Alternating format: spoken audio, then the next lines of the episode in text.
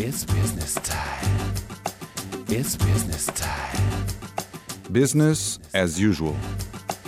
Os protagonistas da gestão em destaque na RUC.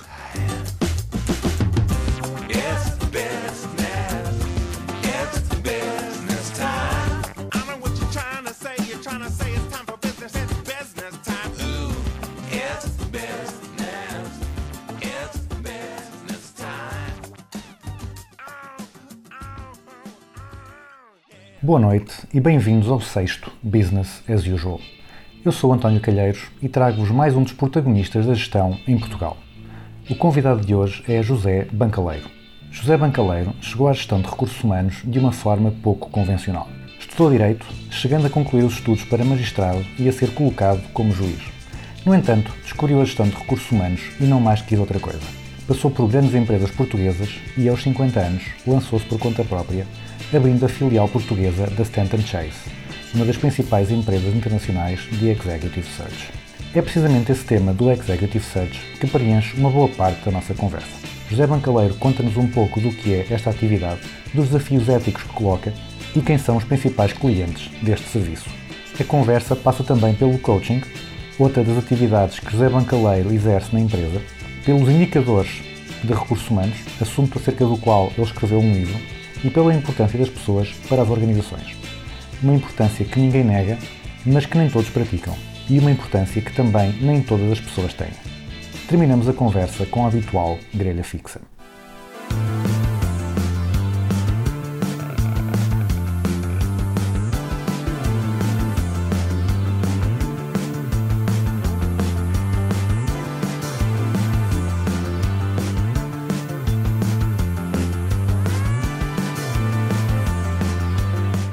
Boa noite, Zé Bancaleiro.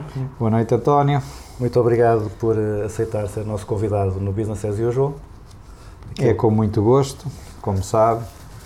Aquele que começa a ficar conhecido como o melhor programa de sobre gestão na RUC, muito pelo que eu digo às pessoas, até porque também é, o un- é único, portanto não há, não há assim muito, muito por onde enganar. Ahm, para começar, eu hum, pedia para, eventualmente pode haver três ou quatro pessoas que ainda não o conheçam, para contar um pouco o seu percurso, para esses ouvintes mais distraídos ficarem a saber quem é que estão a ouvir. Exatamente. Olha, eh, eu acho que há muita gente que não me conhece, não é? Eh, Eu costumo dizer que sou muito conhecido lá na minha rua, eh, mas não passo dessa, dessa rua para fora. Eu sou o José Bancaleiro, tenho 59 anos, ahm, sou casado, tenho dois filhos e três cães, moro em Sintra. Ahm, sou profissionalmente um operacional de recursos humanos, toda a minha vida fui operacional de recursos humanos. Um, do ponto de vista de formação, eh, sou licenciado em Direito, embora eu costumo dizer que a minha formação, eh, quando me perguntam a minha formação, costumo dizer que tenho 10 anos de, hum, eh, 7 anos de Liceu de Oeiras e 10 de Praia de Carcavelos, que é a minha formação, mas para além dos 7 anos de Liceu de Oeiras e 10 de Praia de Carcavelos, eu eh, eh, sou licenciado em Direito, eh, tenho, uma, tenho mais do que uma pós-graduação em Gestão de Recursos Humanos e em Assessorias Jurídicas de Empresas. Em, fiz o curso de Magistrado Judicial e fui colocado há muitos anos como juiz no Tribunal de Almada, mas acabei por sair desde logo. Em, depois fiz o MBA na Católica, em, com especialização em marketing e mais tarde, e agora estou, digamos, na, na, eh, com, a meio de um doutoramento em Ciências do Trabalho. Doutoramento esse que não sei, para dizer a verdade, não sei quando é que irei acabar. Um, na prática sou isso. Profissionalmente sou alguém que se, me, que me dedicou, que se dedicou sempre à gestão de recursos humanos. Eu fui eh, parar à gestão de recursos humanos por acaso, por mero acaso. Nem sabia o que era gestão de recursos humanos, isto no, no início da década de 80, na tabaqueira. Mas depois acho que havia lá um bichinho qualquer que me picou e que meteu cá dentro o vírus dos recursos humanos. Eu apaixonei-me pelos recursos humanos e até hoje sou um apaixonado pelos recursos humanos e sou um profissional de recursos humanos. Portanto, é essa, é essa área. Como profissional de recursos humanos, passei por várias organizações, comecei na Tabaqueira, depois passei três anos na, na Tabaqueira tive 10 anos, depois passei 3 anos para uma empresa chamada Eletroliber, eh, onde conheci gente também muito boa e, e onde se fazia eh, a gestão de recursos humanos em quantidade, muito mais do que em qualidade, em grande quantidade. Um, depois, a sair daí, fui para a minha verdadeira escola de gestão de recursos humanos, que foi uma empresa chamada SmithKline Beecham e mais tarde GlaxoSmithKline, na indústria farmacêutica, onde exerci a função de diretor de recursos humanos, quer em Portugal, quer uh, a nível internacional, a nível europeu. Um, depois daí saí fui para as tecnologias de informação, onde passei dois anos muito difíceis na Altitude Software. Da Altitude Software. Muito difíceis, porquê? Difíceis, essencialmente porque não havia dinheiro para pagar salários. Ah, numa, em- numa empresa daquele tipo ah, é muito complicado, não é? Onde aquilo que a empresa entrega é, ah, é, é o conhecimento que está na cabeça dos engenheiros. Hum, se os engenheiros vão embora, vai-se embora a empresa, não é? Portanto, foi onde eu aprendi verdadeiramente a trabalhar a retenção, foi nessa empresa. Depois passei por outras empresas, nessa altura já tinha decidido que no, quando fizesse 50 anos ia criar a minha própria empresa e, portanto, depois a seguir passei por uma série de empresas, como passei pela, hum, depois da altitude passei pela Essilor, uma fábrica muito engraçada e com também uma história muito engraçada, eh, uma fábrica de lentes. Depois eh, voltei para, fui para a construção civil, onde passei um período também bastante bom, de cerca de dois anos e meio, três anos, na construção civil, numa empresa chamada Opca e depois se passou a chamar Opway. E depois fui para a banca de investimentos, para o Banco Finança, onde tive também perto de dois anos, até que criei esta empresa, a Stanton Chase, onde, tenho, tenho, onde trabalho há, hum, há hum, cerca de oito anos. Têm sido, aliás, oito anos eh, muito, muito positivos, extremamente positivos, e eu diria em todos os aspectos anos de grande felicidade estes últimos anos. Eh, eu acho que se soubesse que a consultoria, que ia gostar tanto da consultoria, que a consultoria é tão bom, já antes tinha mudado para a consultoria e não tinha aguardado para os meus 50 anos. E, portanto, no essencial é isto que eu sou. Eh, falou sobre muita, uma, uma carreira bastante longa e que ao início nem sequer sabia bem o que eram recursos humanos. E o, em Portugal, as empresas eh, inicialmente naquela altura também não sabiam, agora já sabem. O que é que tem mudado na área da, da gestão de recursos humanos em Portugal ao longo desses anos todos? Hum, As pessoas hum, têm tido cada vez mais importância nas organizações. À medida que as organizações vão evoluindo, vai-se percebendo que as tecnologias são imitáveis, os processos são imitáveis, os equipamentos estão disponíveis. Aquilo que verdadeiramente faz a diferença nas organizações são as pessoas. Eh, inicialmente, há muitos anos, eh, só tinha verdadeiramente um departamento de recursos humanos as grandes organizações, as pequenas organizações não tinham, quem fazia a própria gestão de recursos humanos era o dono da empresa, ou era o gerente, ou era alguém desse tipo. À medida que os tempos foram evoluindo uh, e a complexidade dos negócios foi crescendo, também as organizações começaram a perceber que também uh, isto de gerir pessoas não era meramente sensibilidade, também havia técnicas, havia processos para gerir bem as pessoas e foram aparecendo cada vez mais organizações onde existe um departamento de recursos humanos e onde existem profissionais de recursos humanos. Portanto, esse é um caminho que tem vindo a ser seguido e desde que eu comecei há 40 anos atrás, desde que eu comecei nestas coisas há 40 anos atrás, tem sido feito um caminho de uma grande evolução e hoje a figura do profissional de recursos humanos, do gestor de recursos humanos é hoje eh, tacitamente aceite eh, e normalmente desejada dentro das organizações.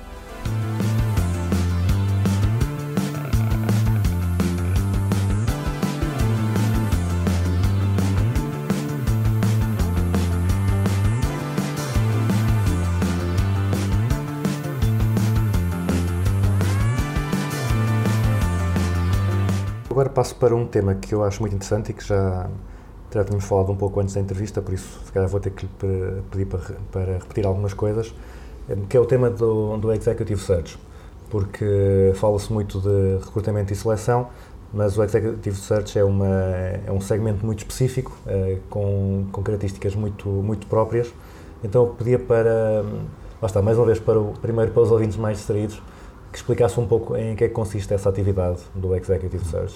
O Executive Search também, que há também quem lhe chame não é?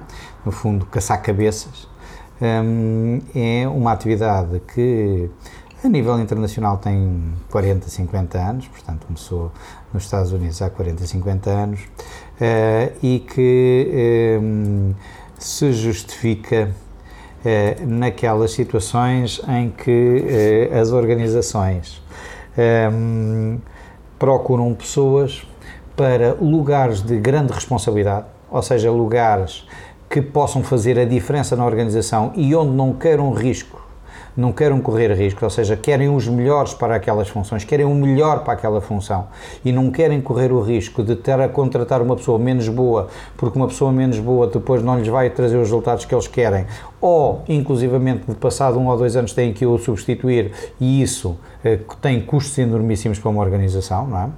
Eh, portanto, quando se juntam exatamente este tipo de coisas, lugares de grande responsabilidade, de grande impacto organizacional, que não há margem para correr riscos, quando isto se junta com a necessidade de perfis muito específicos em que há um conjunto de exigências tão grandes que é difícil de conhecer quem são as pessoas certas no mercado, então eh, não dá para utilizar um anúncio, porque as pessoas não respondem a anúncios, estas pessoas não respondem a anúncios.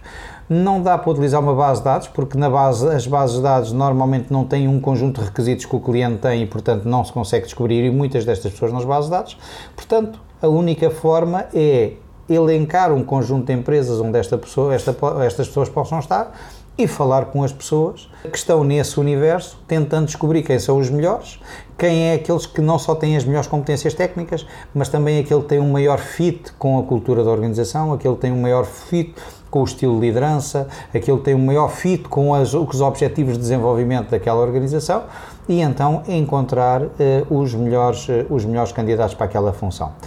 Um, isto chama-se Executive Search. Portanto, no fundo, o Executive Search é, é, é, um processo, o processo de Executive Search é um processo de recrutamento feito por pesquisa direta num universo de eh, organizações onde provavelmente estarão os melhores candidatos e depois que passa para se fazer isto tem que se conhecer que tipo de organizações é que a gente pesquisa, portanto isto obriga muito conhecimento de mercado, pesquisa, precisa-se de ter acesso a, perceber, a, a, conseguir ir dentro dessas organizações, perceber quem é quem para podermos fazer, para fazermos isso. Precisa-se para falar com estas pessoas, não pode ser uma pessoa júnior, tem que ser uma pessoa que fale com eles um, ao mesmo nível e que, portanto, conheça o negócio, conheça uh, o, as técnicas de recrutamento, conheça todas estas coisas. Portanto, precisa ser, precisam ser consultores bastante séniores e bastante evoluídos. Um, e, um, e, portanto, um, é um tipo, de, é um tipo de, de recrutamento com um conjunto de exigências, mas que funciona quando o, a, a, função é muito exigente e o cliente não quer correr riscos e quando não existem, no, à partida não se conhecem no mercado as melhores pessoas e, portanto, eh, tem que se fazer uma seleção de, tem que se primeiro identificar os candidatos e depois fazer a melhor seleção desses candidatos. Na prática é isto. São processos onde nem o recurso, nem o recrutamento por base de dados, nem o, o recrutamento por, hum, por anúncio é, é possível satisfazer este tipo de necessidades. Não é? Uh, para minimizar esse risco de, da, da, contratação sair, sair errada, uh, quais é que são os principais procedimentos que, que se têm que seguir? Olha, tem, tem que se, primeiro que tudo, tem que se conhecer muitíssimo bem o cliente, a função, não só o cliente, precisa-se conhecer muito bem que tipo de função quais são os drivers daquela função, uh, quais são as grandes dificuldades daquela função, quais são os objetivos uh, que aquela função, quais são os grandes desafios que a função vai ter em termos de futuro. Portanto, conhecer muitíssimo bem a função.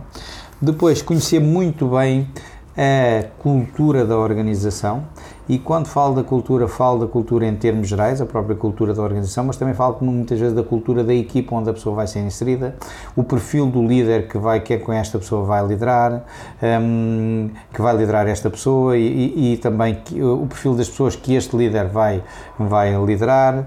Um, portanto, há, um conjunto de requisitos. Portanto, o primeiro aspecto para se fazer bem esse trabalho tem, e para minimizar o risco é conhecer muito bem a função, conhecer muito bem o cliente, conhecer muito bem a cultura, conhecer, enfim, perceber isto. Depois, hum, é preciso eh, algum grau de especialização, ou seja, é preciso ter eh, consultores hum, e é, preciso ter consultores que, para além de serem capazes de fazer este trabalho, também eh, tenham capacidade para hum, depois ter, dominem o processo de recrutamento e tenham capacidade de fazer um bom processo de recrutamento e isto implica pessoas muito especializadas nesta, especializadas nesta área. Hum, depois, para além disso, enfim, há um conjunto de ferramentas que nós utilizamos, como as técnicas de entrevistas, as técnicas de pesquisa, tudo isso, que quem entra neste mercado normalmente pode parecer um mercado muito fácil, mas não consegue. Portanto, eh, as pessoas estão convencidas que eh, fazer headhunting é fazer o telefonema a três ou quatro pessoas do mercado, mas não é, é muito mais do que isso. Isso é contactologia. Contactologia é a arte de fazer contactos, mas isso não é. Agora, perceber quem são as empresas-chave, perceber, mesmo dentro dessas empresas-chave, quais são as características que diferenciam umas das outras, um, ser capaz de elencar estas empresas, perceber os aspectos mais importantes, aqueles aspectos críticos da, de uma função e depois ter a capacidade de entrar em contato com estas pessoas, de, de, as- de as identificar, de as entrevistar, de as entender, de, de ter eh, técnicas para perceber daqueles quais são aqueles que melhor se poderão encontrar no, no cliente. Isto é, eh, é algo muito exigente, que dá muito trabalho, eh, mas que hum, também, eh, sendo bem feito, trata, dá um enorme, eh, tem um enorme impacto no cliente. Eh, Eu fui cliente de empresas de Executive Search eh, no passado, enquanto diretor de recursos humanos. Aliás, eu costumo dizer que fui candidato, cliente e, eh, e antes de entrar nesta empresa passei por uma outra empresa de Executive Search e, portanto, eu conheço bem os meandros deste, deste, deste tipo de, de negócio. E posso lhe dizer que quando a gente, nós admitirmos o, o candidato certo para aquele lugar, faz uma diferença enorme do admitir um candidato que possa fazer o lugar. O candidato certo pode lhe trazer benefícios enormes e, um, e isto é valor que está a criar para o cliente. Portanto, aquilo que nós procuramos para os nossos clientes é criar valor para eles através das pessoas que conseguimos colocar lá, lá nessas, nessas empresas. Não é?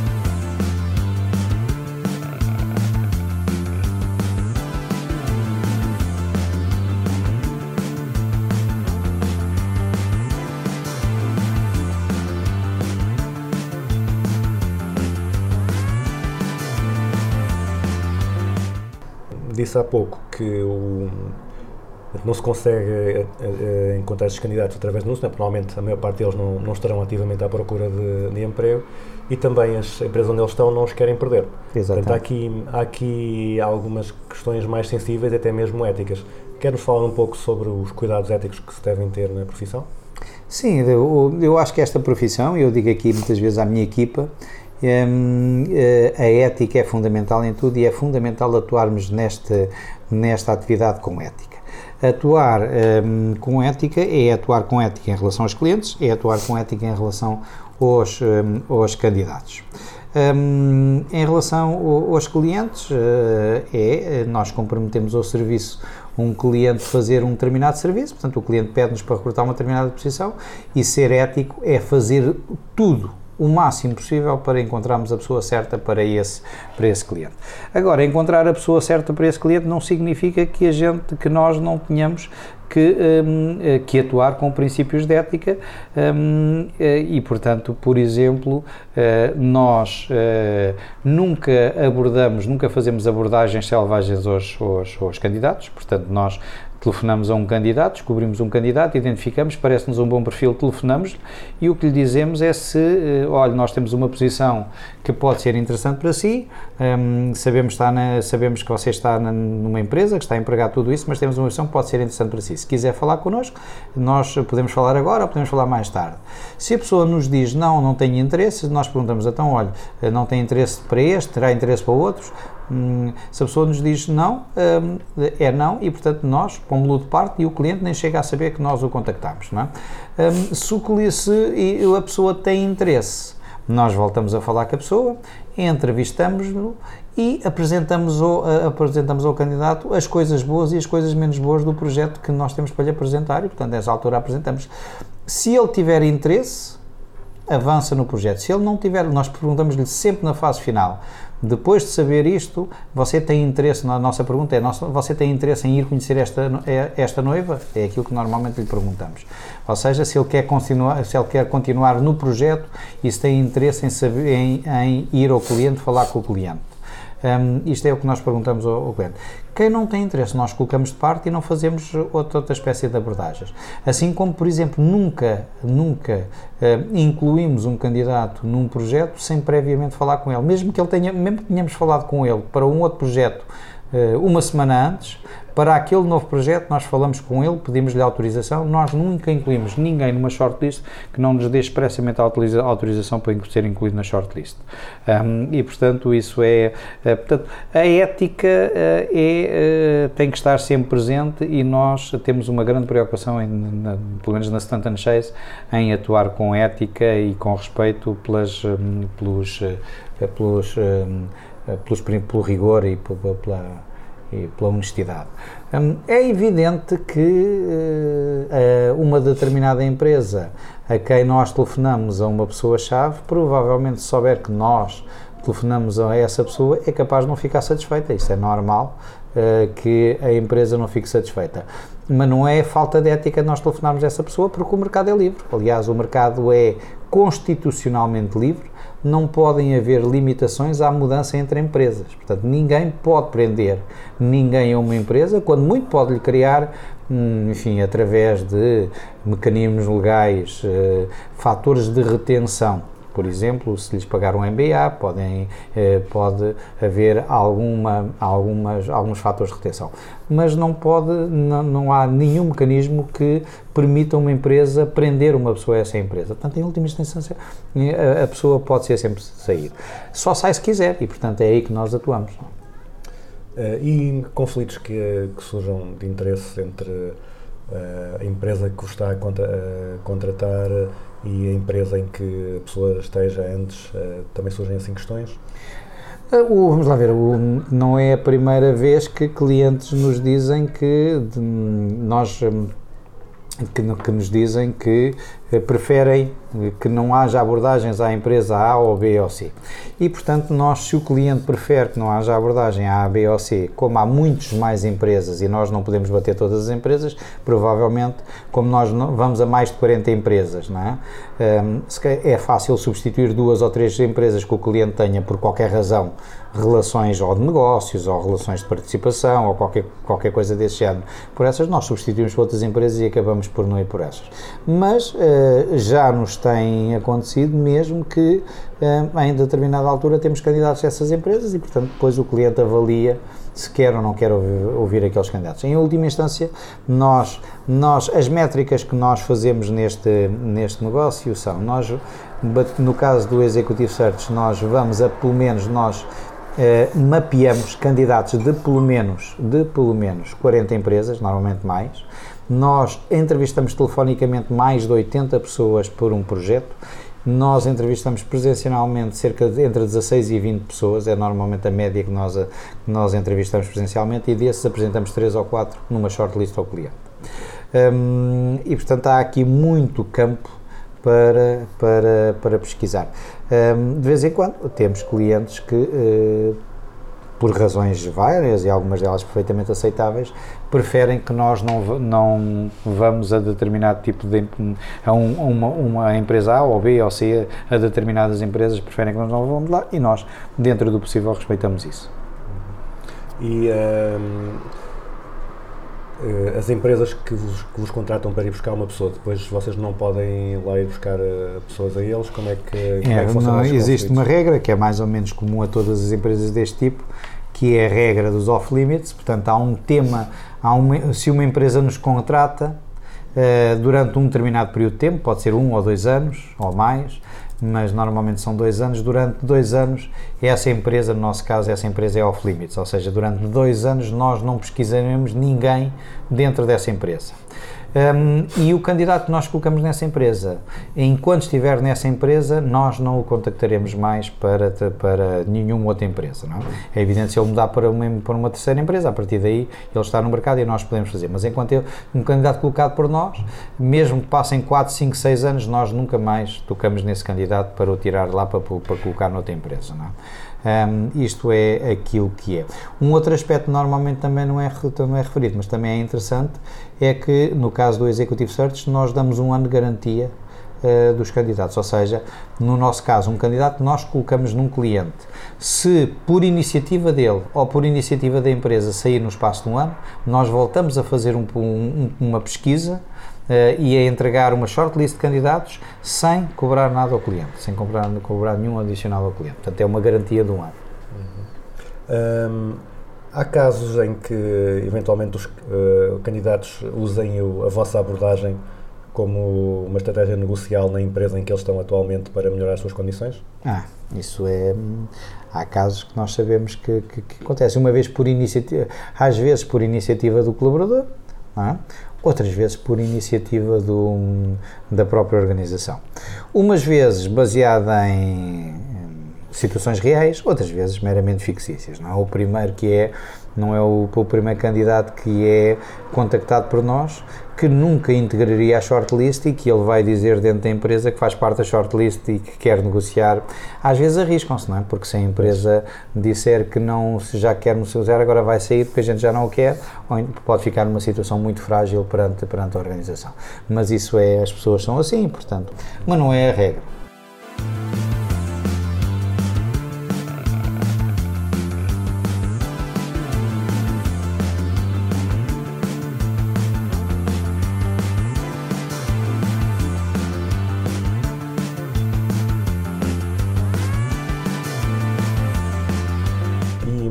É que são os tipos de o cargo ou o tipo de, de empresa que mais, eh, que mais eh, solicita este tipo de serviços do, do Executive Search? Olha, eu, não, eu diria que hum, há, há empresas, há excelentes empresas que não utilizam. Que utilizam, ou que utilizam muito, muito pouco. Por exemplo, por exemplo, há empresas que, hum, duas ou três casos que eu conheço, de empresas que têm uma política de hum, eh, admissão de pessoas pelos níveis mais básicos, pessoas muito talentosas pelos níveis mais básicos, e depois desenvolvem programas de gestão de talentos dentro dessas organizações que lhe permitem fazer evoluir internamente as pessoas e quando precisam de um diretor de marketing, escolhem uma das pessoas que lá está e que está preparada, ou um diretor financeiro escolhe uma pessoa que lá está, ou seja, toda a movimentação é feita internamente e, portanto, raramente recorrem, eh, recorrem ao Executive Search. Há várias empresas que fazem isso. De vez em quando precisam recorrer, porquê? Porque dentro da empresa acabam, a- a- as necessidades são tão específicas, é um lugar tão, tão específico, não há ninguém dentro da empresa que o consiga fazer, e então aí continua a recorrer a empresas deste tipo. Depois, daquelas que recorrem, nós temos empresas nacionais, temos empresas multinacionais, temos empresas grandes, temos empresas pequenas. As multinacionais que, que chegam de, de novo e não conhecem o mercado serão, serão um cliente mais eh, típico? Não. serão um cliente típico. Há muitas multinacionais quando vêm, eh, vêm, quando vêm para o mercado, até porque estão habituados a utilizar o headhunting, o, o, o executivo search lá fora, procuram eh, em Portugal uma empresa, às vezes empresas que estão alinhadas com as empresas que eles já utilizam lá fora, mas procuram em Portugal uma empresa para fazer isso. Mas temos muitas empresas nacionais, quer pequenas, quer grandes, de diversos setores, que hoje já utilizam o Executive Search.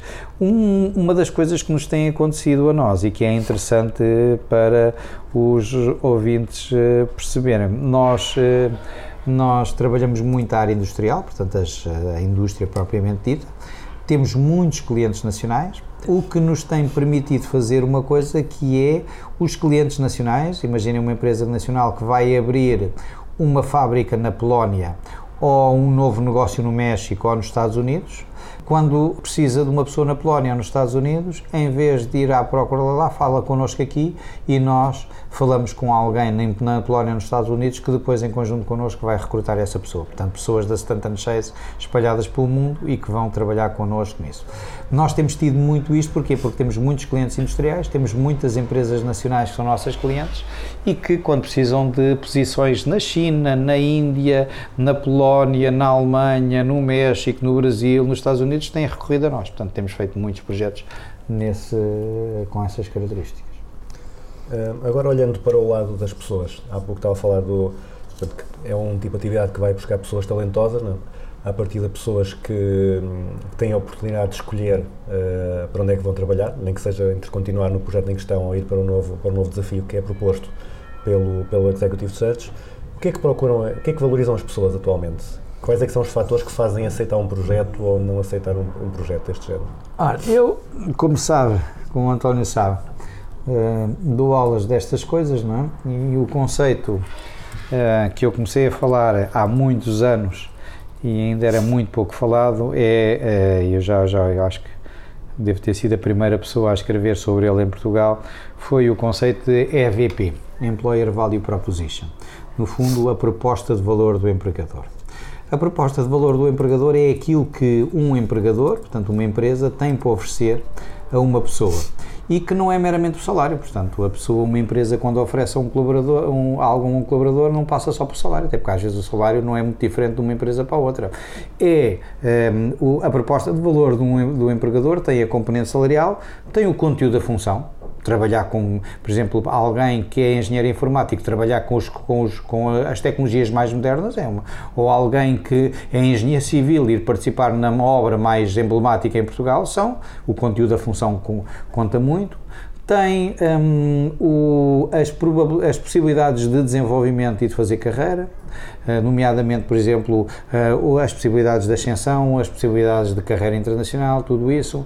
Tem a cultura da empresa e o estilo de liderança que existe, tem a imagem, de, a, boa, a boa ou má imagem no mercado, tem eh, algumas componentes, a proposta de valor tem algumas componentes que, embora sejam componentes quase de compensação, não são é compensações pecuniárias, como por exemplo o estar perto ou longe de casa, o, o ter ou não ter horários flexíveis, o, o poder ou não poder fa- fazer eh, em, breaks eh, e, e licenças sabáticas, coisas desse tipo. Portanto, a proposta, a, a proposta de empregador, aquilo que uma empresa tem para oferecer a uma pessoa é muito mais do que meramente a componente salarial. Tem um conjunto de coisas à volta de tudo isto.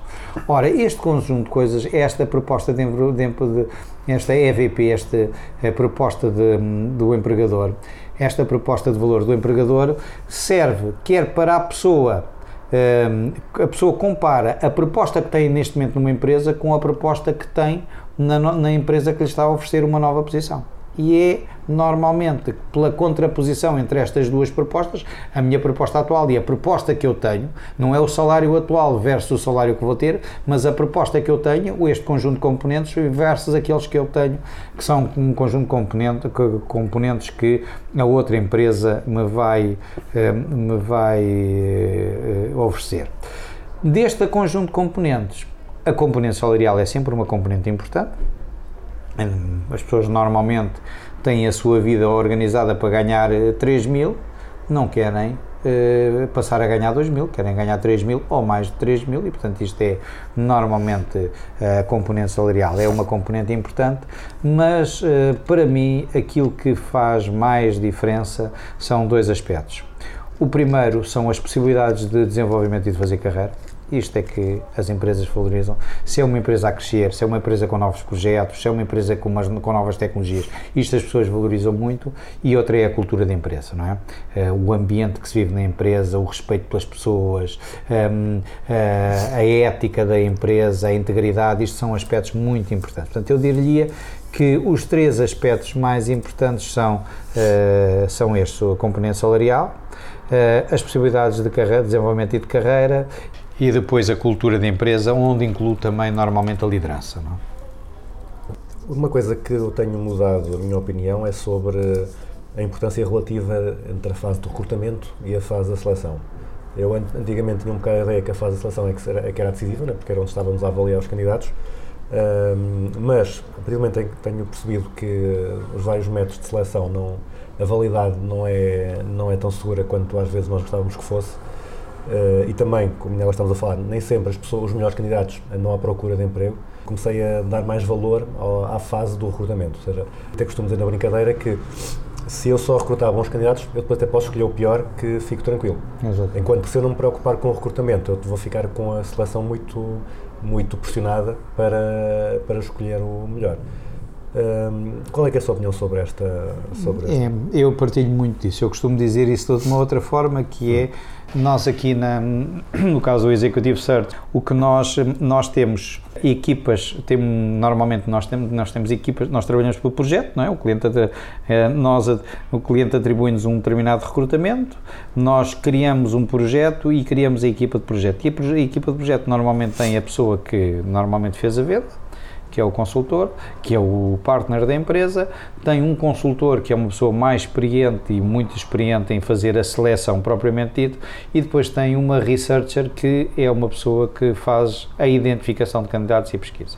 E eu costumo dizer que a fase fundamental, a fase crítica para este projeto é a fase do research, é a fase da pesquisa, porque se eu elencar um conjunto de 40 empresas muito boas e se a researcher bater essas 40 empresas, mapear os melhores candidatos, falar com os tais 80, 90, 100 candidatos, seguramente que ela vai identificar os melhores candidatos. E se ela me trouxer 16 candidatos bons, mesmo que eu escolha o melhor, o melhor é sempre um bom candidato. não é? E, portanto, portanto, eu considero que a fase do recrutamento, usando, a sua, usa- usando a sua- os seus termos, ou, usando a, ou a fase da pesquisa, usando os meus termos, é, são, é aquilo que é hoje o fundamental no, num processo de recrutamento.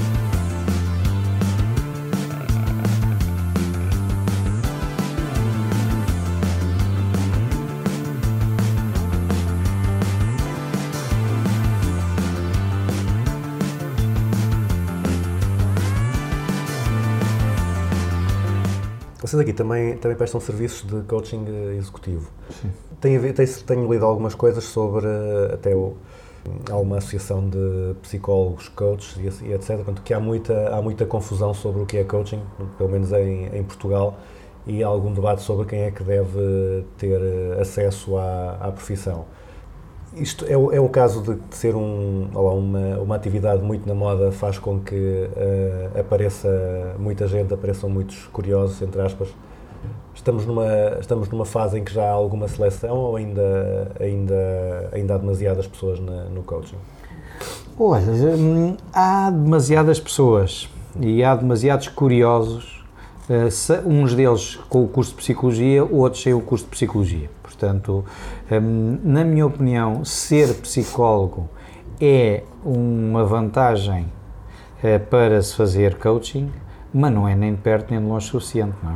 Ser se um psicólogo que não tenha traquejo organizacional, que não entenda bem e que não seja certificado em coaching, bem pode ser o melhor psicólogo do mundo, que não é por causa disso que ele vai ser um bom coach. Portanto, o coaching tem ah, algumas, ah, algumas vantagens. Eu aqui há uns anos escrevi um artigo eh, chamado Por favor não matem o coaching, porque hum, começaram a chamar coaching, chamam coaching a liderança, chamam coaching a, a teamwork, chamam coaching a empowerment, chamam coaching tudo, e a maior parte das pessoas eh, acaba a fazer uma confusão e não perceber muito bem o que é que é o coaching.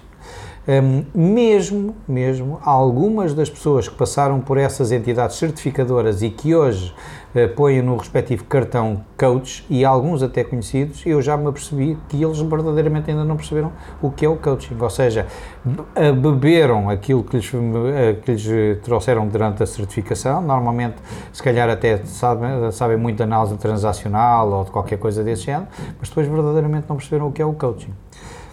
O coaching, na minha acessão, é algo, e eu gosto muito do coaching, porquê? Porque eu vi o coaching conseguir ultrapassar um conjunto de problemas que eu, durante muitos anos nas organizações, como diretor de recursos humanos, tive e que não conseguia resolver. Vou lhe dar um exemplo. Há uns anos tive uma, tive uma diretora de marketing numa empresa onde trabalhei que era boa colega, boa profissional, dedicada, leal, tecnicamente muito competente, mas eh, tinha um problema interno de falta de autoconfiança hum, que lhe fazia centralizar tudo e mais alguma coisa. Ela centralizava, centralizava, centralizava. Tudo o que era informação tinha que passar por ela. Moral da história, começou a concentrar muita, muita informação, começou a não ter capacidade para propulsar os assuntos, atrasava, como atrasava eh, e não delegava em ninguém, nem eh, ela pa- passava a vida a sobrevivir de trabalho, entre estressava, estressava os outros, tratava mal os outros, atrasava os assuntos, enfim. Aquilo que era uma boa profissional, de repente transforma-se numa má profissional. Uns anos antes, disse-me o diretor-geral, ele tinha mandado um curso de de liderança durante 3 ou 4 dias eh, e aquilo parece que não tinha dado resultado nenhum. Quando eu entrei nesta empresa, eh, aquilo que eu fiz foi em, mandá-la a um outro curso de eh, liderança. A senhora foi a um curso de liderança, adorou o curso. Quando voltou na segunda-feira, na semana seguinte, ela, ela não sabia liderar, não sabia delegar, não sabia. Foi um curso de liderança. Portanto.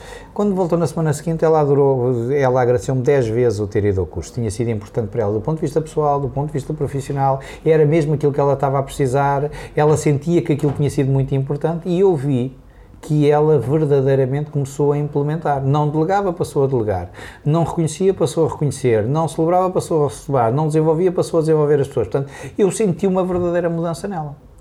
Só que esta mudança demorou para aí três semanas, um mês, não é? Ao fim de, um, de três semanas eu comecei a ver a regredir, a regredir, a regredir e passado dois anos ela estava comportamentalmente a fazer a mesma coisa que fazia. De vez em quando lá se lembrava e lá voltava eh, a um meio-dia voltar a, a- a atuar como uma boa líder, mas o que é verdade é que voltava.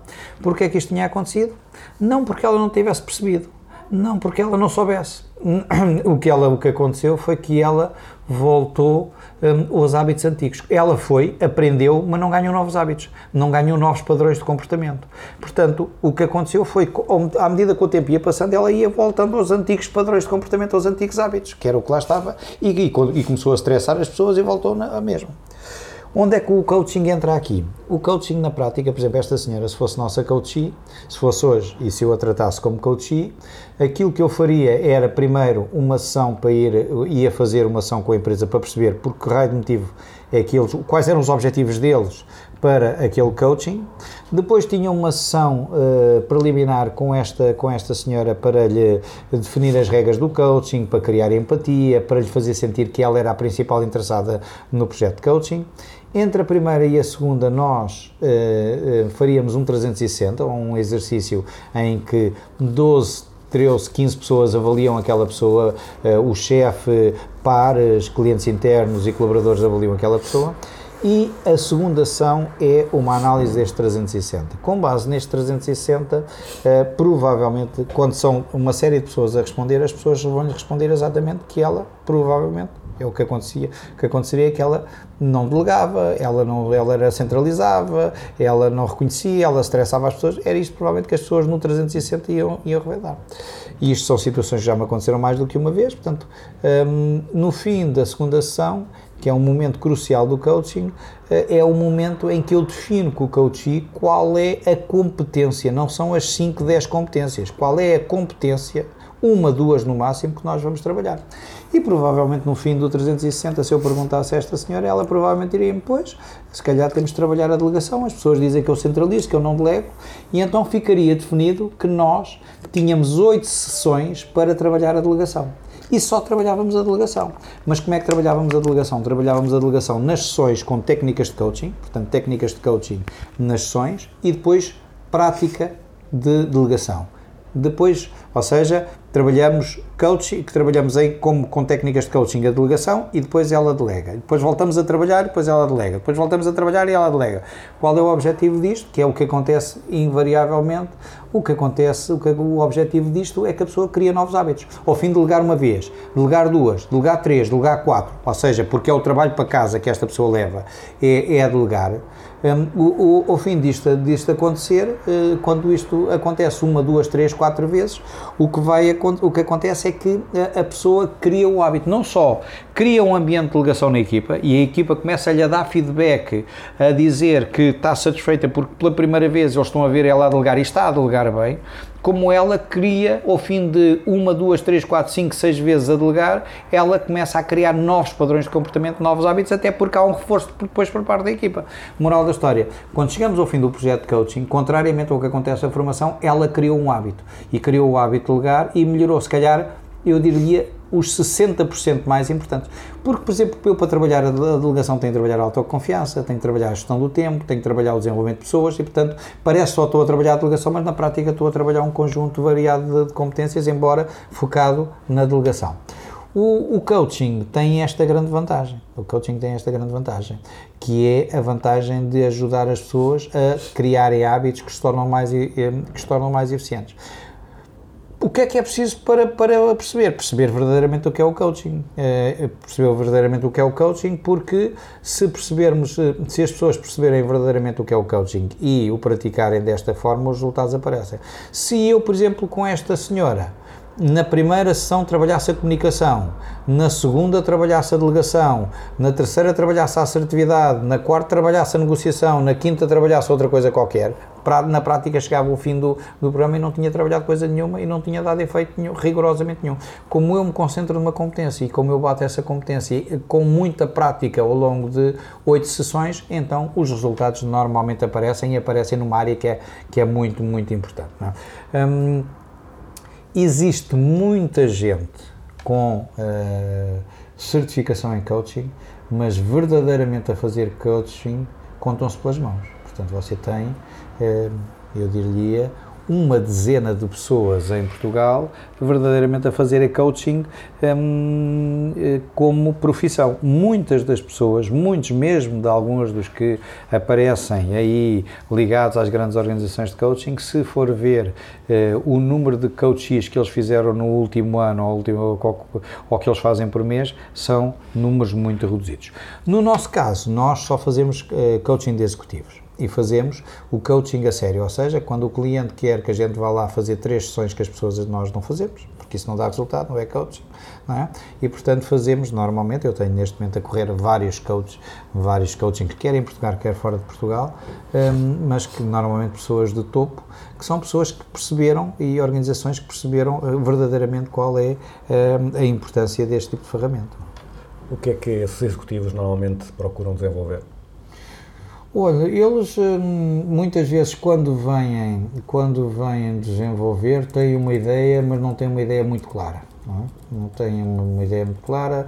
Os próprios, hum, os, ah, muitas vezes a, a- a administração o, o CEO também não tem uma ideia muito clara e, hum, e varia muito de, de pessoa para pessoa, é? portanto varia, varia muito.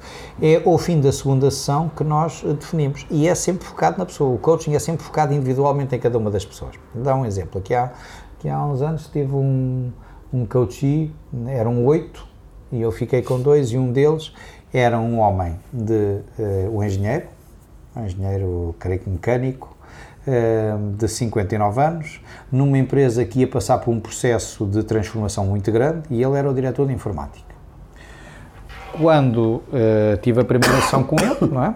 E lhe perguntei então o que é que você acha que nós podemos fazer eh, para ehm, o ajudar eh, para neste, nesta área de coaching, ele respondeu-me mais ou menos isto: é para José, você é um homem inteligente, eu também sou um homem inteligente, eu tenho 57 anos, 59 anos, sou engenheiro e diretor de informática, a minha empresa vai se transformar. Você acha que eu tenho um grande futuro à minha frente? Eu tenho um grande futuro atrás de mim, não é? Isso é que eu tenho, não é? Não é porque com 59 anos, diretor de informática, eu não vou. Eu disse, então e o que é que você acha disso? Pois, eu, se vamos para aqui falar de liderança ou outras coisas, se calhar eu tenho problemas de liderança, mas se calhar não, também já não tenho, vou ter muito tempo para fazer. Então, perante uma situação destas, o que é que é possível trabalhar para uma pessoa deste ano? Eu respondi, olha, mas eh, se calhar se nós começarmos aqui a debater os dois um bocadinho a falar um bocadinho, se calhar vão aparecer aqui coisas interessantes. No fim dessa sessão tínhamos, tínhamos decidido que íamos focar o coaching dele em, duas, em, dois, hum, em dois aspectos. Primeiro, gerir, como é que gerir e planear fazer o phasing out, ou seja, hum, definimos que ele ia ficar entre 3 e 5 anos na empresa e que nós íamos, íamos concentrar o coaching no processo de saída dele ao fim de 3 em vez de eh, começar a pensar nisso numa semana antes de ter saído, começou a pensar com há quatro anos eh, o, o que é que, como é que fazia. E começou a preparar a pessoa que o ia substituir e começou-se a concentrar num conjunto de projetos estratégicos que ele queria deixar acabados e, portanto, ou seja, o phasing out. E depois começar a preparar o que é que ia acontecer na vida dele no dia em que ele deixasse aquela organização. Porque ia sair da organização com 63 ou 64 anos e tinha ainda, era um homem com muita vitalidade e, portanto, tinha muita coisa para fazer. O que é que ele ia fazer? E em vez de começar a pensar nisso no dia em que se reformasse, não é? Começou a pensar antes e começámos. Posso lhe dizer que foi um coaching extremamente com grande sucesso, não só reconhecido pela empresa, mas também reconhecido por ele. Ele não era uma pessoa fácil, reconhecido por ele exatamente porque foi exatamente de acordo com aquilo que eram os interesses dele, que era o interesse dele e ao mesmo tempo era o interesse da organização, porque a organização queria era que nos 4, 3, 4 anos que ele lá tivesse, que foi o que acabou por acontecer, que ele hum, fizesse o melhor possível e preparasse, deixasse a a organização bem preparada. Portanto, eh, o coaching é sempre focado nas pessoas, depende sempre muito da, daquilo que é o objetivo da pessoa hum, e, portanto, nós muitas vezes o que fazemos, temos que fazer é a ponte entre aquilo que é o objetivo da pessoa e aquilo que é o objetivo da, da organização. Não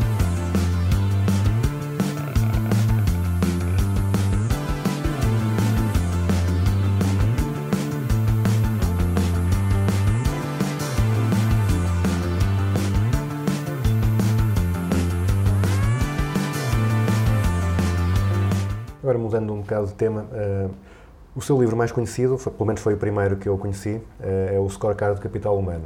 E eu gostei muito desse, desse livro, porque lá na, na Coimbra Business School, é uma escola tradicional de contabilidade, os meus colegas das áreas financeiras ainda dizem muito, às vezes, às vezes mais para me chatear, do, que- porque acreditem mesmo nisso, mas dizem que recursos humanos é, é Blá, mais blá. conversa, é, exatamente, e não, não, não tem impactos sérios ou não é, uma, não é tão sério porque não pode ser medido, não pode ser avaliado como a contabilidade. E então eu gostei muito desse, do livro porque nos ajuda a mostrar o valor que, a gestão de recursos humanos pode, pode criar. Ahm, sente que, o, que já se valoriza mais os indicadores, ou seja, que, que as pessoas eh, querem saber, eh, querem dados concretos sobre, sobre a gestão de recursos humanos? Sim, sim, não tenho dúvidas nenhuma. Olha, eu escrevi esse livro, acho, acho que por volta de, ehm, provavelmente há 17 ou 18 anos, por volta do ano 2000, foi quando escrevi esse, esse livro. E lembro-me de ter falado nessa altura com alguns, dois, alguns, vários dos melhores profissionais de recursos humanos em Portugal. Há alguns deles pessoas conceituadas com uma visão internacional e lembro-me muito bem de um colega meu que era uma pessoa que eu sei que é um grande profissional antes e, e que respeito e que na altura respeitava e que me disse, é pá eu não concordo nada com isso que tu estás a dizer. Eu acho que os recursos humanos têm é que ter uma forte ligação às pessoas e não temos, não somos nada de pessoas de métricas. Se temos, se começamos a ter métricas, deixamos de ser verdadeiros recursos humanos, dizia-me. Aqui há uns dias encontrei-o e ele eh, não se recordava dessa parte, mas diz que não. eh, Disse-me qualquer coisa, mas eu disse isso. É pá, eu nem sei como é que podia alguma vez ter pensado uma coisa dessas, não é? Ou seja, passado alguns anos, ele nem se lembra de ter pensado naquilo. Muitos, muitos profissionais em Portugal foram exatamente influenciados por esta ideia, a ideia de que nós, apesar de sermos gestores e temos fazer o, fazer o equilíbrio entre os interesses das pessoas e os interesses da organização, nós somos gestores na mesma. E como gestores nós temos que falar a linguagem, que eu costumo dizer que é o gestionês, não é? A linguagem da gestão. Precisamos ter factos, dados, números, hum, e porque senão os outros não nos entendem, não é? As organizações hoje em dia não, não, não nos entendem. O, o marketing já foi marketing blá blá há muitos anos atrás, ou se nós andarmos 40 anos para trás, se calhar nem tanto, 30 anos para trás, o marketing era marketing blá blá. Hoje o marketing é um marketing baseado em factos e dados, ponto. Nem mais nem menos. E, hum, e os recursos humanos já foram meramente eh, eh, uma profissão de blá blá, de conversa, sem factos nem sem dados. Hoje hum, eu sinto que grande parte dos profissionais mais novos, mas também os mesmo os mais velhos, já se preocupam em ter um conjunto de indicadores e a ter os indicadores para medir a sua atividade. Alguns deles ainda não fazem bem a ligação entre aquilo que são os indicadores de recursos humanos e os indicadores do negócio, mas também se está a construir, é? e portanto isto está-se a construir. Hoje em dia, hum, eu diria que temos organizações em vários níveis as organizações mais, mais evoluídas. O, cago, o caso da Google, da Apple, essas organizações, Johnson Johnson, são organizações que hoje já estão na fase dos HR Analyticals, ou seja, já têm, já têm tantos dados, tantos dados, tantos dados, que lhe permite que com ferramentas analíticas prever e antecipar eh, situações eh, e, portanto, já estão a antecipar determinado tipo de situações, situações e determinado tipo de decisões. Ou seja, se eu tiver muitos, muitos, muitos dados sobre recrutamento, muitos dados sobre recrutamento, eh, com muita avaliação de pessoas, eu posso, através de uma ferramenta analítica, perceber qual é a competência que tem uma maior ligação entre ter aquela competência e ter sucesso na organização e a partir daí hum, preferir pessoas que sejam, por exemplo, resilientes ou pessoas que, sejam, que tenham uma grande capacidade de influência ou uma coisa qualquer desse género. Já há organizações a fazer. A maior parte das organizações estão ainda numa fase mais, eh, mais eh, digamos, atrasada, uma fase mais inicial, mas hoje a Ainda, grande... calhar- Se calhar até ainda de sensibilização, não é para isso? Tem, uma, algumas estão numa fase de sensibilização, outras ainda estão naqueles indicadores tradicionais, a taxa de absentismo, a taxa de trabalho su- suplementar, o tempo médio de recrutamento, ainda estão mais neste, neste tipo de, de, de indicadores. De qualquer maneira, em, eu não tenho dúvidas nenhuma de dizer que houve um, um evoluir muitíssimo grande eh, entre os profissionais de recursos humanos e sem falsas modéstias, sem falsas modéstias, hum, eu acho que esse livro teve alguma influência sobre as pessoas. Hum, quais é que são os indicadores que, que as pessoas, está a falar alguns mais tradicionais, eh, mas quais é que são aqueles que são realmente valiosos e se calhar as pessoas não dão a atenção que, que deviam dar? Olha, o- o- eu acho que há dois tipos de indicadores. Há os indicadores tradicionais, aqueles que medem, digamos, a atividade dos recursos humanos, não é? Portanto, eh, a taxa de absentismo, a taxa de trabalho médio, o número, número médio de horas de formação por colaborador, enfim, há um conjunto de, em, de indicadores que são indicadores eh, tradicionais. Esses são relativamente fáceis de conseguir.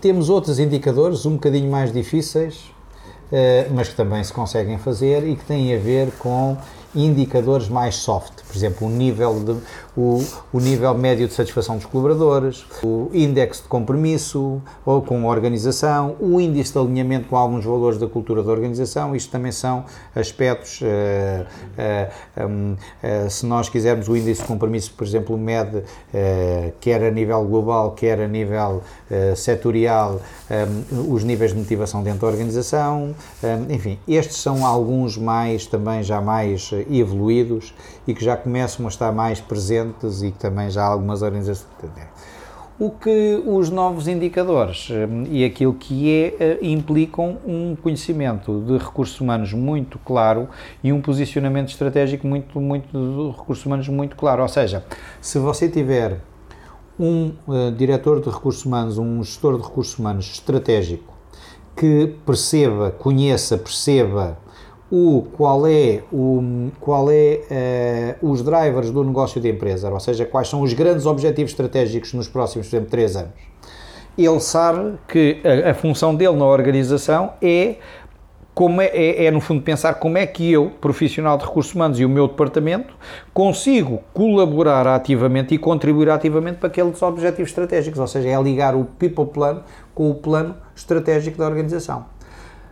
Quando isto é feito, nós o que temos que fazer é criar alguns indicadores para conseguirem medir o meu sucesso na implementação do meu People Plan. Porque se eu tiver sucesso na implementação do meu People Plan, significa que eu estou a contribuir ativamente para aquilo que são os objetivos estratégicos da organização.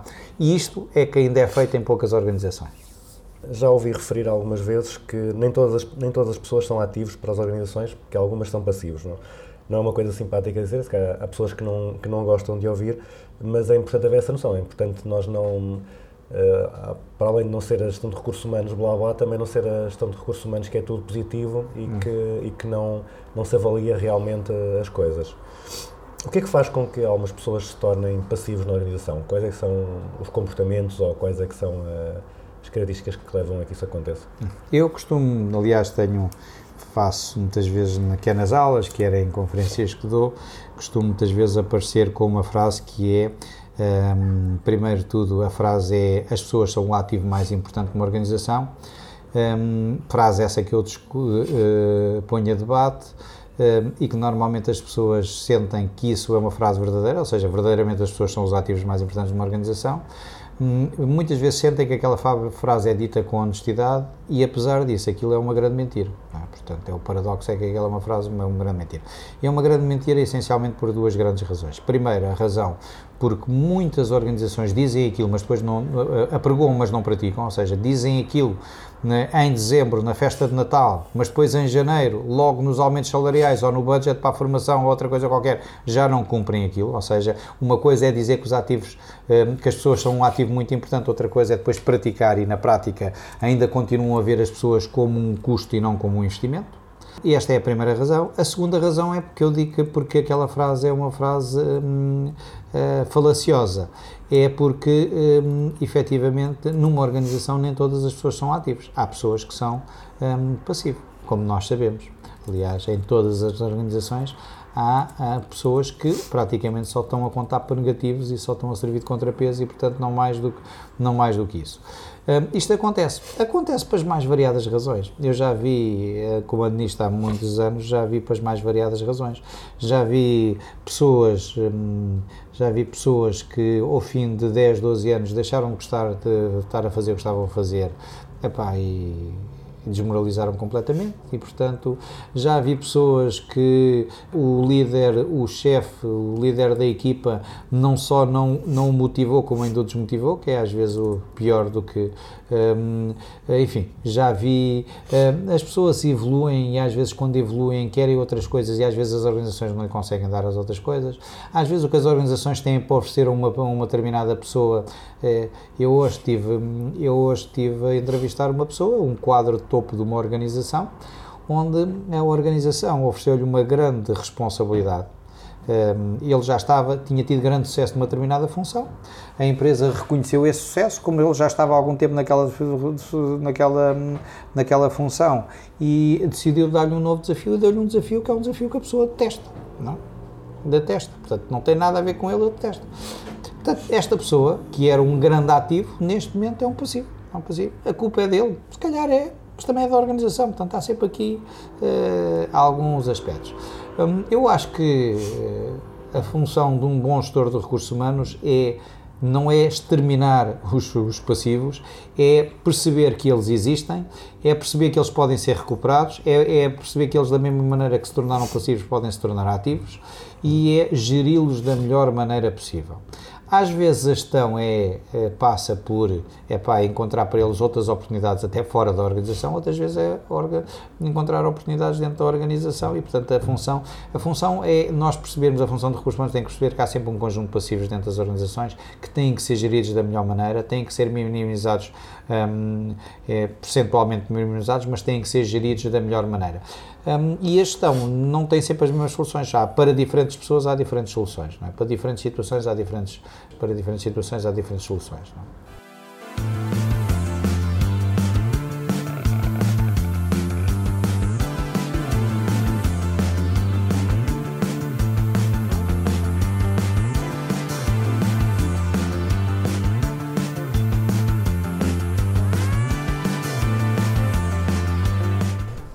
Coisas mais, um pouco diferentes, um pouco mais pessoal. Hum, Escreveu um livro de casos e gosta muito de usar uh, casos nas aulas. Uma boa história é, melhor, é o melhor meio para transmitir ideias e conceitos? Ah, eu acho que sim. Já no coaching é uma das coisas que eu uso muito é as histórias, não. Eu, hum, como sabe, o coaching nós não, uh, não ensinamos às pessoas, as pessoas encontram a sua, a sua melhor solução. Há duas grandes técnicas no coaching que eu gosto, uma é a técnica exploratória na prática chamadas perguntas poderosas, em que nós através de, de, de, de, através de técnicas de exploração vamos perguntando e vamos e a pessoa vai ela própria vai construindo as suas próprias soluções um, e outra outra forma que, que eu gosto muito de usar e que tenho uma grande facilidade de usar e muito treino é contar uma história não é? eu conto uma história e um, posso lhe dizer que a mesma história contada a duas pessoas faz com que as pessoas tirem dela ilações completamente diferentes. Portanto, mas a ilação é tirada pela pessoa. Portanto, as histórias dão. Já agora partilho consigo, António, que estou neste momento, juntamente com um colega, o Pedro Ramos, também ligado à, à, à Coimbra Business School, vamos, estamos a- os dois a coordenar um livro, a recolher e a, a, a coordenar um livro de histórias sobre situações de recursos humanos, que nós provavelmente irá chamar Histórias do Baú RH, um, e que esperamos lá para abril vir a publicar com um conjunto de histórias, cada uma delas escritas por, um, por uma pessoa de recursos humanos. Portanto, vamos ter académicos, vamos ter um, operacionais, vamos ter eh, consultores, vamos ter portu- portugueses, espanhóis, vamos ter portugueses, brasileiros, angolanos, cabo-verdianos, moçambicanos, todos a escreverem histórias sobre situações de RH. Umas mais engraçadas, outras mais eh, com moral, mais sérias e com moral. Enfim, cada um escreverá à sua maneira, mas serão histórias relativamente curtas. Não serão casos de estudo, são histórias relativamente curtas, mas todas elas, provavelmente, se as, nós as lermos com cuidado, aprendemos muito sempre com aquilo que os outros nos, com as histórias dos outros. Não? é? Hum, agora só uma, uma coisa também, até é uma pessoa muito ocupada, tem, tem imensas, imensas eh, ocupações. Hum, quais é que são eh, os métodos, técnicas, eh, ferramentas, apps, eventualmente, o que é que usa para, para garantir que, que está o mais, o mais produtivo possível, está o mais focado possível no que tem que fazer? Eu tento estar o máximo possível. Uh, tento estar o máximo possível. Um, uh, o que lhe posso dizer é que eu acho que tenho sou daqueles género de pessoas que acho sempre, posso sempre dar mais um bocadinho, não é? E portanto sou, uh, sou muito ocupado e as pessoas que normalmente me são, as que são muito ocupadas são aquelas que têm mais tempo para fazer outras coisas, não é? Portanto eu tenho, normalmente sou uma pessoa com inúmeras atividades, uh, porque eh, tenho assim, interesses múltiplos, não é? Um, gosto de gosto de ter os meus fins de semana e gosto de fazer as coisas que eu gosto. Eu costumo dizer que o, o- o fim de semana é meu. é? O fim de semana é meu, pelo menos o domingo é meu. Eu, ao domingo, gosto de estar completamente eh, disponível para fazer aquilo que eu quero. O que, re- normalmente tenho uma casa eh, maravilhosa em Sintra, tenho os meus três cães, tenho os meus filhos, já tenho dois netos lindos que me vão lá visitar também ao sábado e ao domingo e tenho a minha horta e as minhas flores e as minhas árvores com quem falo e com quem eh, e, com, e que me dão normalmente me ajudam a passar o stress e essas coisas todas e portanto é isso. Não tenho nenhum segredo especial a não ser exatamente o procurar ter o meu tempo, descansar sempre que posso. Ahm, não tenho nenhuma técnica especial para isso. Agora também para, para ter em atenção o seu tempo, lá está, para não abusar do seu tempo, vamos passar para a parte final da entrevista, que é o que eu chamo a grelha fixa, uma das perguntas que eu faço sempre eh, as mesmas a todos os convidados. E a primeira é eh, se quer referir a alguma empresa ou a algum guru, algum gestor ou algum, algum teórico da gestão, ou, ou empresa, lá está, que admire particularmente ou que tenha sido uma, uma influência para si. Olha, eu sou um profissional de recursos humanos, portanto, para mim a grande influência foi um senhor chamado Dave Rich, que tive o gosto de receber em Portugal o ano passado e até tive o gosto de poder fazer uma conferência em conjunto com ele. Brincando, ele fez a primeira parte e eu fiz a segunda parte, o que significa que o artista era ele. não é? Portanto, eh, mas eu tive esse grande gosto. O David Rich, que escreveu uma série de livros que eu gostei muito de ler e que foram muito importantes para mim, nomeadamente o HR Champion eh, e também colaborou no HR Scorecard. eh, e portanto são um conjunto, tenho os livros dele normalmente. Também gosto do Jack Fitzsimmons, que também é o homem das métricas e portanto foi ele que é o pai das métricas a nível mundial, o Jack Fitzsimmons, e portanto também é alguém que eu também já conheço e também fiz um esforço grande para o conhecer e também o conheço e tudo. Mas são estes dois serão as duas grandes referências que eu tenho do ponto de vista como gurus na, na- na- como gurus. Hum, aqui, pronto, para não haver conflitos, excluindo os que escreveu, eh, um livro que, que acho que a gente devia ler, que- porque é importante, é importante para, para os ajudar a pensar ou para chamar a atenção para alguma coisa que por vezes as pessoas não estão atentas. Olha, como, como, como técnica de recursos humanos e para pensamento estratégico, eu diria, gosto muito do HR Champion, que já lhe disse, do, do David Rich. Como livro que eu acho que todas as pessoas deviam ler, sendo de recursos humanos eh, ou não, não recursos humanos, seria o, o- Os Sete Hábitos das Pessoas Altamente Eficazes, que eu gosto muito também. Foi um livro que me marcou muito e eu cada vez que o leio e de vez em quando volto a ele e volto a lê-lo, descubro sempre coisas novas e portanto coisas muito interessantes e portanto acho que vale a pena. eh, um conceito ou uma prática da gestão que achas que as pessoas eh, compreendem mal ou, ou aplicam mal ou praticam mal? Um conceito ou uma prática da gestão que as Por pessoas... exemplo, uma, uma que é uma que me irrita bastante é quando as pessoas confundem marketing com publicidade. Acham que marketing é só publicidade. Há assim alguma coisa que, que também o irrite, que as pessoas confundam? Ah, um ultimamente, uma das coisas que me tem irritado é a utilização da palavra assertividade. é? Desde académicos até alguns políticos eh, utilizam a palavra assertividade como se fizesse fazer a coisa como, como se fosse acertar, não é? Eh, como se acertasse. Ora, assertividade não tem nada a ver com acertar eh, e eu irrita-me um bocado que às vezes pessoas que tenham têm responsabilidades e que deviam saber o que é que estavam a dizer, eh, por exemplo, referir é uma das que me, eh, que me referem, mas há muitas outras que, com mais tempo, eu provavelmente lembrar-me de muitas outras que me irritam neste mundo da gestão. Eh, e um conceito ou prática eh, sobre o qual tenho mudado de ideias.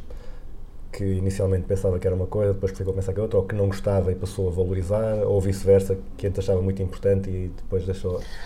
Olha, sabe que agora ultimamente ando, com, ando com num papel de evangelizador, evangelizador de uma coisa que eu acho engraçada, que, que eu acho engraçada. Eu durante muitos anos, durante muitos anos andei a dizer à minha equipa que eh, nós tínhamos clientes internos. Por exemplo, o diretor de informática era um cliente nosso, o diretor de vendas era um cliente nosso. Eh, e durante muitos anos, anos e anos e anos, e eu às vezes faço esta pergunta a colegas eh, de outras organizações e pergunto, e, não tem, e eles não têm dúvidas nenhumas em dizer que para um diretor de recursos humanos, para um departamento de recursos humanos, o diretor de informática ou o diretor co- co- comercial são clientes internos, são clientes internos. E eu ando, hum, depois de 30 e tal anos a dizer que eram clientes internos, neste momento ando a dizer que não são. não é? Que é completamente, vai, ou arrepio tudo o que se diz aí, não são. E eu acho que não são de clientes internos, eu acho que são parceiros, é? que é uma coisa completamente diferente. Hum, e isto muda completamente o tipo de relação que nós temos. E de onde é que isto me veio?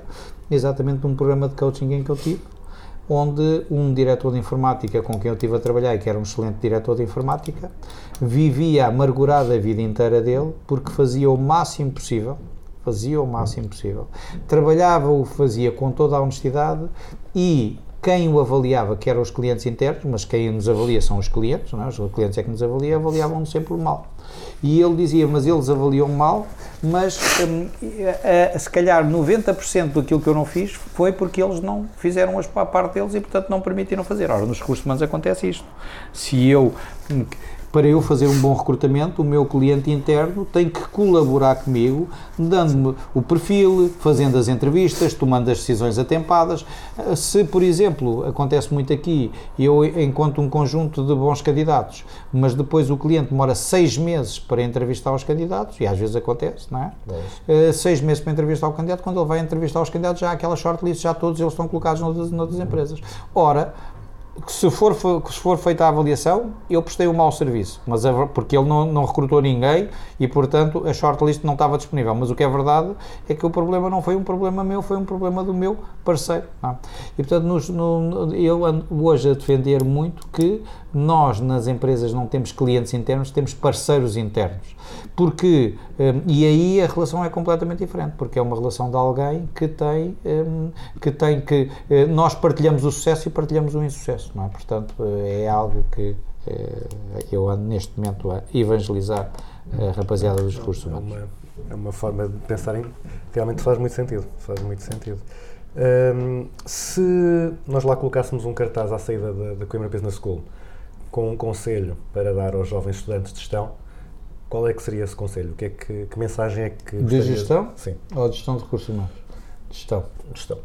Ou se quiser focar mais para a gestão de recursos humanos, qual é que era a é. mensagem que queria deixar aos jovens estudantes? Eh, E se calhar, se calhar, hum, eh, se calhar, eh, tanto serve para a gestão como gestão de recursos humanos. Eu faço muitas, faço muita orientação de carreira, quer pro bono eh, nas tantas cheias do meio dia a uma, recebo muitas vezes pessoas eh, para fazer, mas também vou a muitas universidades, nomeadamente à Coimbra Business School, fazer apresentações para os jovens, os jovens estudantes.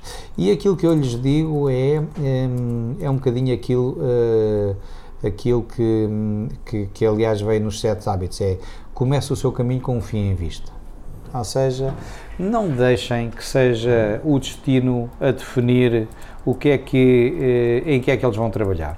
Eles eh, escolham, sejam eles próprios, comecem o caminho com um fim em vista. Se querem trabalhar na área financeira, digam eu quero trabalhar na área financeira e a seguir façam o caminho necessário, deem os passos certos para trabalhar na área financeira. Se querem trabalhar na área do marketing, a mesma coisa. Se querem trabalhar na logística, a mesma coisa. Se querem trabalhar nos recursos humanos, a mesma coisa. Primeiro é, é definir qual é o nosso propósito, e é normalmente uma coisa de curto prazo, de, longo prazo, que nós, é, o nosso propósito é uma coisa de longo prazo, com ambição e que se goste muito, é? Isto é que é o nosso propósito, portanto, longo prazo, ambicioso e que se goste muito, isto é o definir o propósito, e depois de definir o propósito, a gente já sabe para onde quer ir, é fazer um plano, nomeadamente um plano de marketing, para perceber como é que a gente lá pode chegar. é? E, portanto, é isto que eu diria, hum, diria, se calhar a fase é, hum, hum, e, hum, inicie o seu caminho com um fim em vista, não é? Portanto, é, é. E música para, para nós colocarmos para Só uma ou pode ser duas? Pode ser duas, ok. Pode ser duas. Então, hum, poderia ser eh, o You Got a Friend do James Taylor E ainda.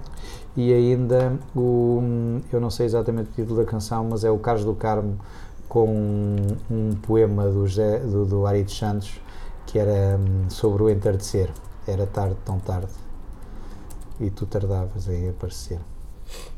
Hum, não sei o nome da canção, mas tem a ver com a É o tarde. encontro, não é o descubro, E, é portanto, é, são duas canções muito bonitas e, portanto, cada uma à sua maneira. Ok, então, lá está, não quero abusar mais do seu tempo. Muito obrigado, foi uma, uma conversa muito interessante e até à próxima. O gosto foi meu e estou sempre à, à disposição, como sabe.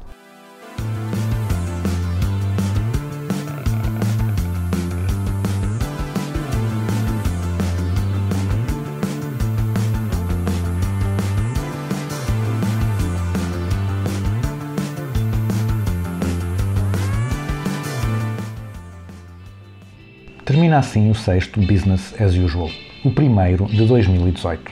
Acredito que esta conversa foi uma excelente forma de começar o ano. E prometo que daqui a 15 dias voltamos com mais um excelente programa. Desejo a todos um excelente 2018 e despeço-me com uma das músicas recomendadas por José Bancaleiro, You've Got a Friend, de James Taylor. when you're down and troubled and you need a helping hand well, nothing is going right. Close your eyes and think of me, and soon I will be there to brighten up even your darkest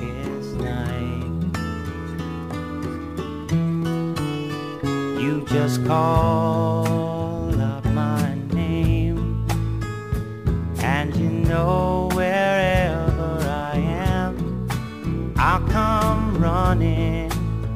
Oh, yeah, babe, to see you again.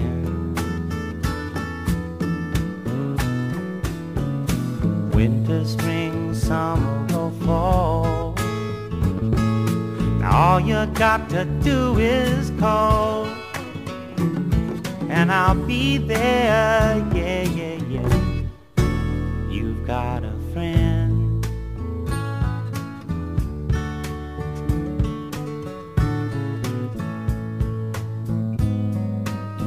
If the sky above you should turn dark and full of clouds, and that old north should begin to blow.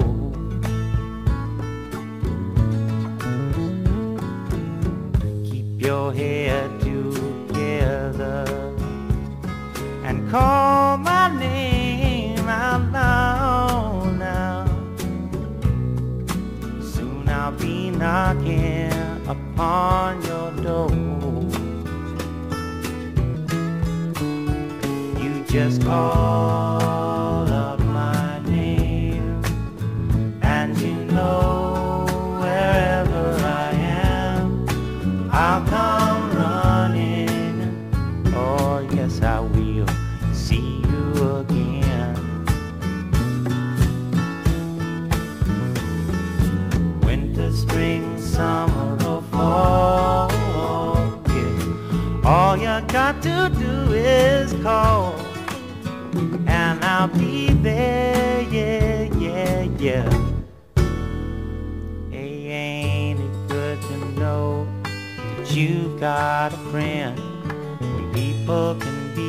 so cold?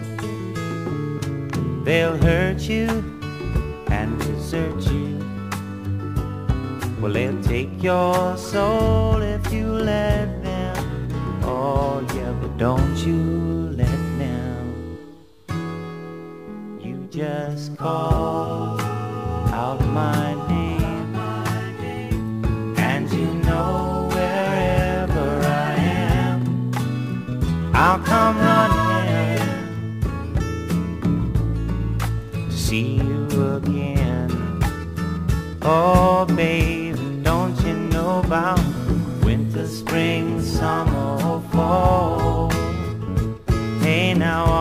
got to do is call.